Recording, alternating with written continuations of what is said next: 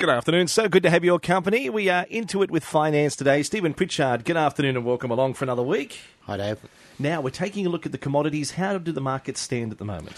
Well, the commodities are pretty similar to last week. I mean, the gold price was up a little bit to uh, zero point six eight percent to one thousand seven hundred eighty-six dollars an ounce. The, the gold trend um, in Australian dollars, anyhow, continues to go up, which is why the gold stocks continue to have a good run. Um, their silver price was up almost one percent to twenty-six dollars and ninety-one cents Australian, uh, and the tin price was up um, to twenty-three thousand six hundred forty-seven dollars a tonne. And on the uh, currencies, um, despite the uh, fall in um, the interest rates announced by the Reserve Bank on Tuesday, the Australian dollar was up one point three percent to twenty uh, to oh, sorry seventy-six point eight U S cents, um, fifty-seven point one uh, Great British pence, um, one point oh six New Zealand dollars, and zero point six eight euro cents. So the Australian dollar continues to strengthen against yeah, all the yeah. all the major currencies, which is a bit surprising. But which anyhow, is not really what they want it to do. No, the Reserve Bank stated that you know that, that, that they want to get the the Australian dollar down, and, and you would have thought it should have been falling, but but but it's not. Um, the the equities markets were generally uh, down around the world, including here in Australia. We're back down to five thousand five hundred fifty-one points, which is down one point one percent on the week. Um, the Dow Jones was down about half a percent to eighteen thousand three hundred fifty-five. Um, the U K index was down one point seven um, to uh, six thousand six hundred thirty-four, which is almost back to where it was before the BREX vote. Um, mm. And um, the Nikkei was down three point four percent to sixteen thousand eighty-three, and the Hang Seng was down, uh, which is Hong Kong index, was down uh, two percent to twenty-one thousand seven hundred thirty-nine. Um, the West Texas Intermediate Crude was down nine percent on the week, right, to fifty-one dollars and ninety-three cents, so so that's quite a large fall. And the fuel prices in Newcastle, the unleaded price was um, one dollar nine, which was down five point two percent on the week, and in Sydney was one dollar six, which was down ten point six percent on the week. Um, and the diesel price was down two point seven percent on the week to one dollar nineteen a litre, and in Sydney it's one dollar fifteen a litre.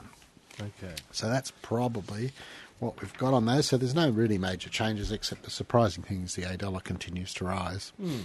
two N U R F M one oh three point seven, Finance Today with Stephen Pritchard. Now, the big news probably in the late forty, last forty-eight hours has been the R B A lowering the interest rate.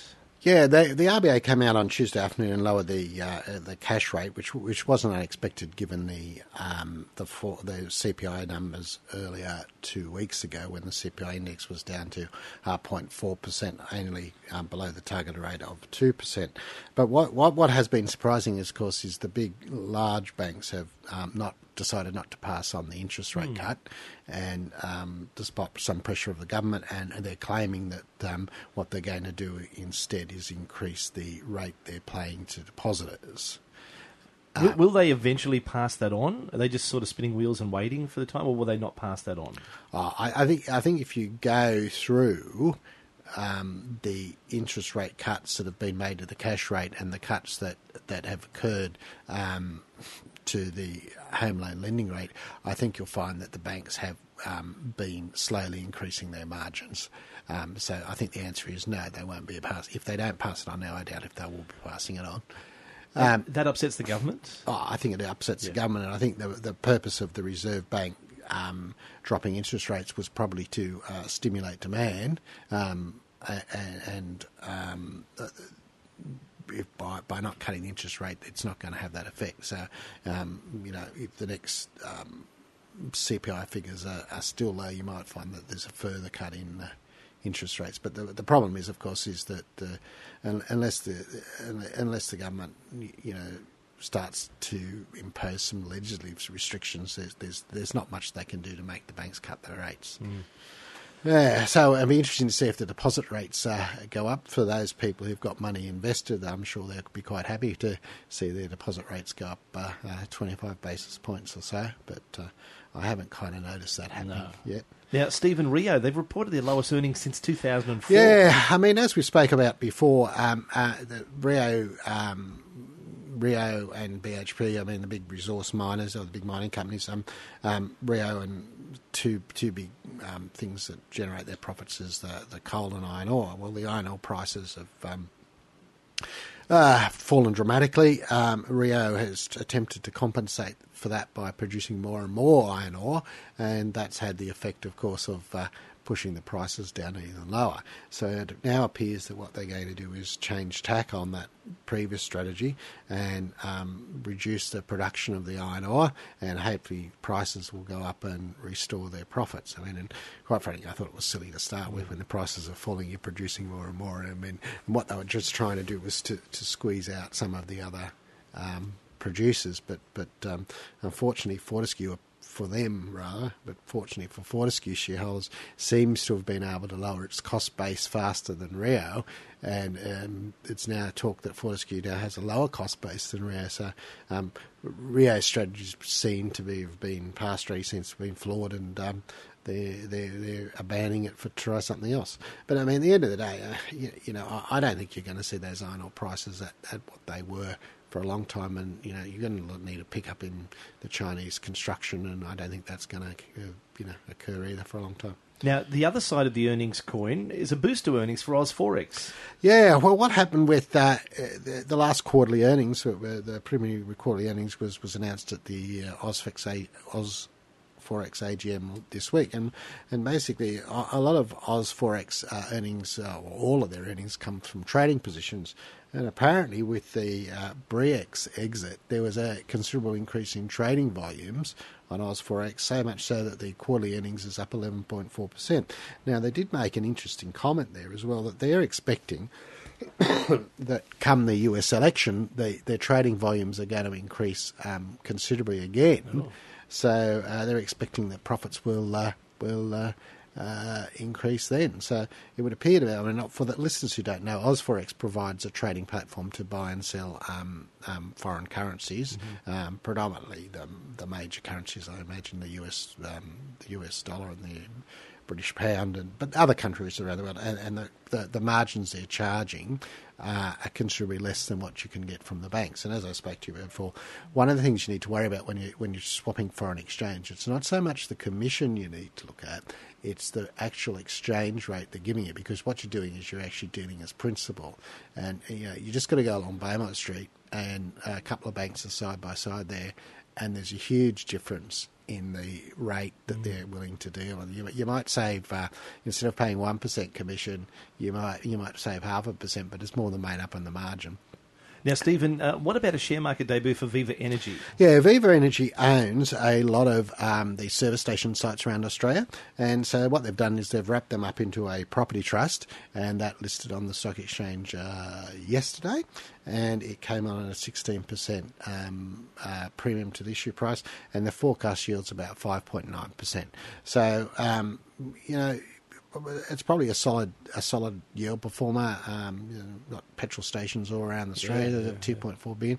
It's not the actual petrol station business; it's just the property, which is which is leased to Shell and some other operators.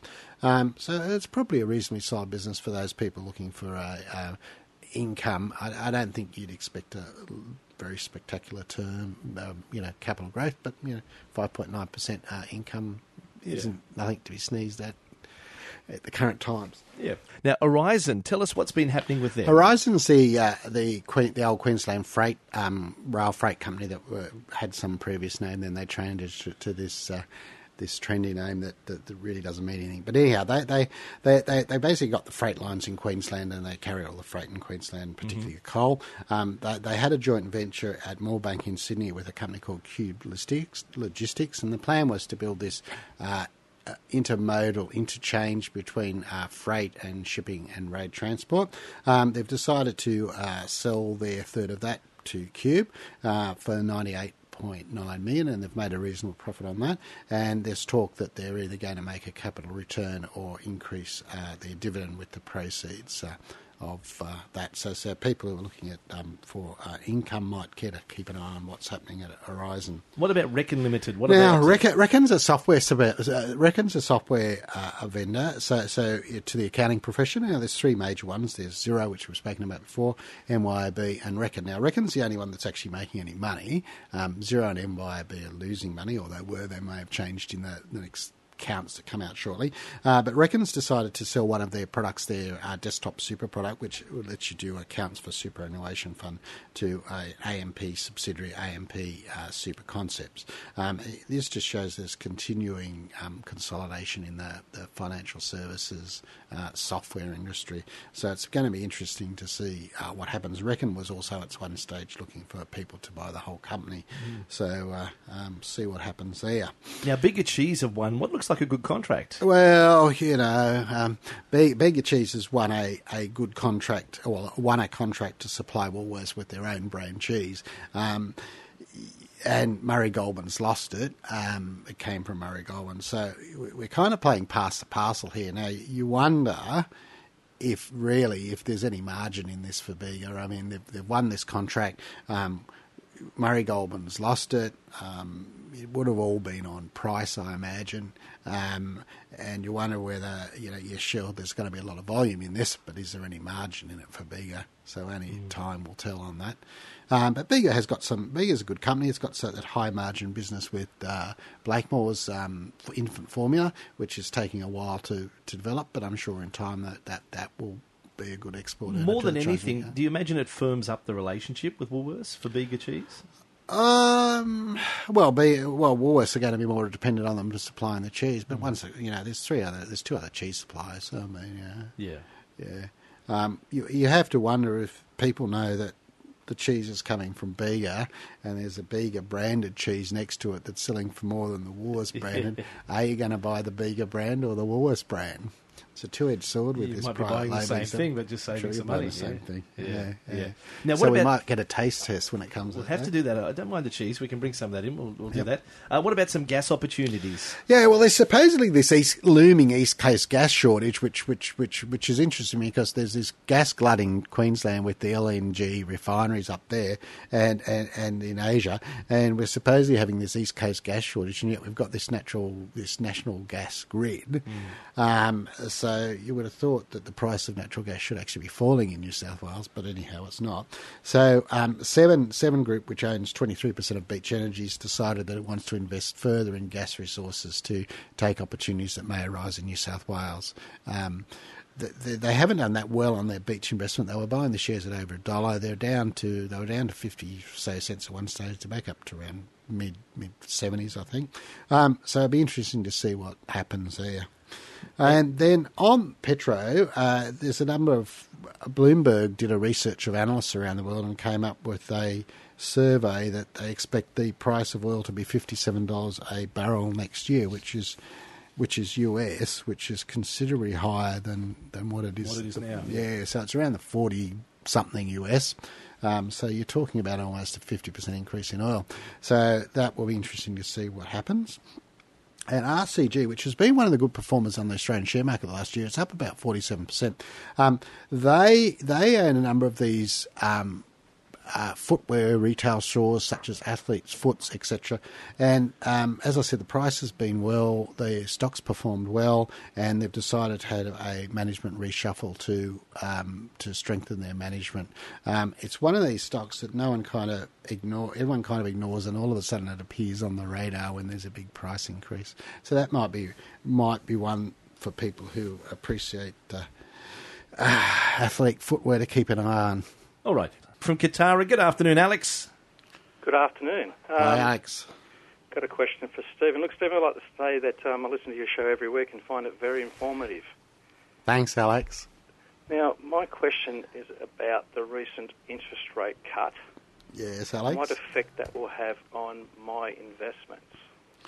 Well, it depends what you're invested in, Alex, because the the interest rate cut, um, the banks, what the banks are saying is that the interest rate uh, cut's not going to be passed on to uh, borrowers. Um, they're going to use it to pay additional returns on the depositors. So if you're if you've got someone who's got um, um, deposits with the bank, um, you'd expect that um, if what they're saying is correct, you'd expect that the, the deposit rate would go up by uh, twenty-five basis points. So you, you'll get a higher return on there. Um, the the you. That being the case, you, you, they're not going to pass on the cuts to um, businesses as well, which in the past they haven't done anyhow. You would expect that there's really no effect to the uh, share market, and you know if the deposit, if the rates aren't, the cuts aren't also being passed on to uh, consumers. Um, one of the reasons I, I think the Reserve Bank actually um, cut rates was to increase um, demand for in the consumption economy for um, you know. people to go out and spend more in the shops and boost um, demand and employment. Um, that's not going to happen if the banks are going to pass the money on to the depositors. So I wouldn't be rushing in to buy um, uh, retailers on the exp- or, or consumer stocks on the expectation that the, there's going to be increased demand, because it's not going to be there. So I think that from an investment point of view, the only person from an investor who's going to do well out of the uh, interest rate cut that's going to be passed on in the form of uh, increased deposit rates is someone who's got deposits in the, the local bank, building society or credit unit. Very good. So I'd be asking them, when am I going to get my extra twenty-five basis points paid on the interest rate? Because that's what they've told the government in today's financial review. Oh. So you could take that down and ask them. I certainly will. Okay. Thanks, okay. Alex. Thank you very much. two N U R F M one oh three point seven. Stephen Pritchard's here, Finance Today. We're talking about choosing a super fund. Now, Stephen, there's lots of super funds. There's lots of super funds and there's lots of advertisements for? at the moment. Yeah, what are we looking so, for? So we'll just go through the super funds. There's the, there's the public offer funds, and, and there, there's a, a couple of different types of those. There's the public offer funds, which were um, for-profit funds, and they're basically run generally run by people such as A M P and the, and the big banks. And what, what they're set up to is to provide a profit to A M P and the big banks. Um, then there's uh, public offer not-for-profit funds, and they, they, they These um, generally occurred in um, started as industry type funds, but there there are a few other funds that are not for profit funds around, as, as such as um, the local N S F fund. That's a not for profit fund, and they they are set up for the benefit of members. And of course, then there's um, the self-managed superannuation funds, which you can set up your own.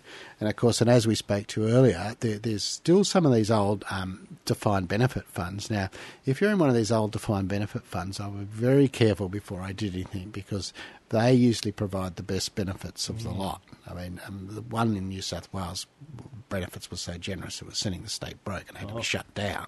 But, you know, if you're a member in one of these old defined benefit funds, I'd be very careful before I made any changes to that, and, and it needs to be thoroughly investigated. So what what, what, what you need to do when you... So there's lots of choices out there, yeah. and you need to sit down and think what you want the fund to do. And, you know, there's different funds and different choices and different levels of fees. And it's not always the case that they'll fund with the... I know there's a lot of advertising at the moment, but it's not always the case that the fund with the cheapest fees is the one, the fund, the best fund for you, or the fund you actually want. So... um the fees pay for different things, and, and if we're just talking about um, straight return on the investment, um, it's more important to look at what the, your your your return after fees was than what the level of fees were. For example, if you if you've got a, a, a if you've got a um, investment to identical investment, one fund charges, for example, Uh, no fees, and at the end of the year you put one hundred dollars in and you, you've got um, one hundred two dollars, and you've got another fund that, for example, might charge ten percent, which is extremely high, but and at the end of the year you've got one hundred five dollars. Uh, in this example, you, you're better off going for the one that charges you the ten percent, because what really matters to you is the return after fees. Um, and then there's the level of service that the fund provides. Different funds provide different levels of service, and it depends on what you want. Um, some some funds have um, a financial planning service attached. Um, some of those will, will provide you with uh, free financial planning services, mm-hmm. and others will charge you a fee for that. Um, and then investment options. Now, investment options can be very expensive for the fund to run. So the more investment options a fund's got, the more expensive it's going to be. Standard investment options in a fund, it's pretty common to have a, a cash, fixed interest, a balance, and a Australian shares and a high growth.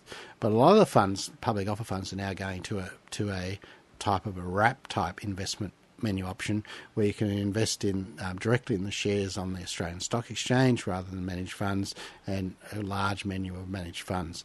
Those type of funds will be more expensive to run and charge you more fees than than a simple fund that has, you know, four or five pooled investment options. Is there risk involved with some funds? Oh, there's risk involved in all funds. Yeah. All funds are, all funds have got investment risk.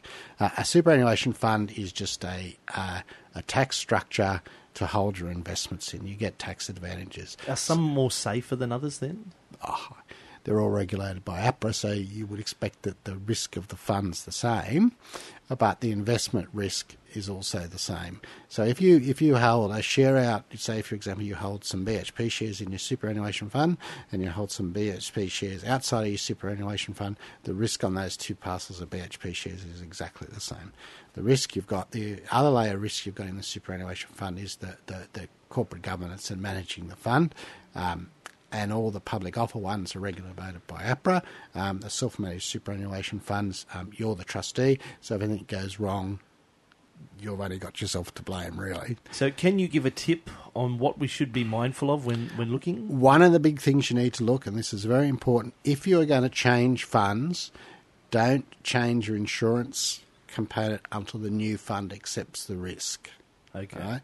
People will exit the old fund, not get the insurance in place, something happens in the meantime and they've got no insurance. Um, you need to look at what type of insurance you need to cover and what the premiums are as well. Great tip. Thank you for today. Thanks, Dave. As always, Finance Today with Stephen Pritchard here at two N U R F M. Back with you from midday next Thursday.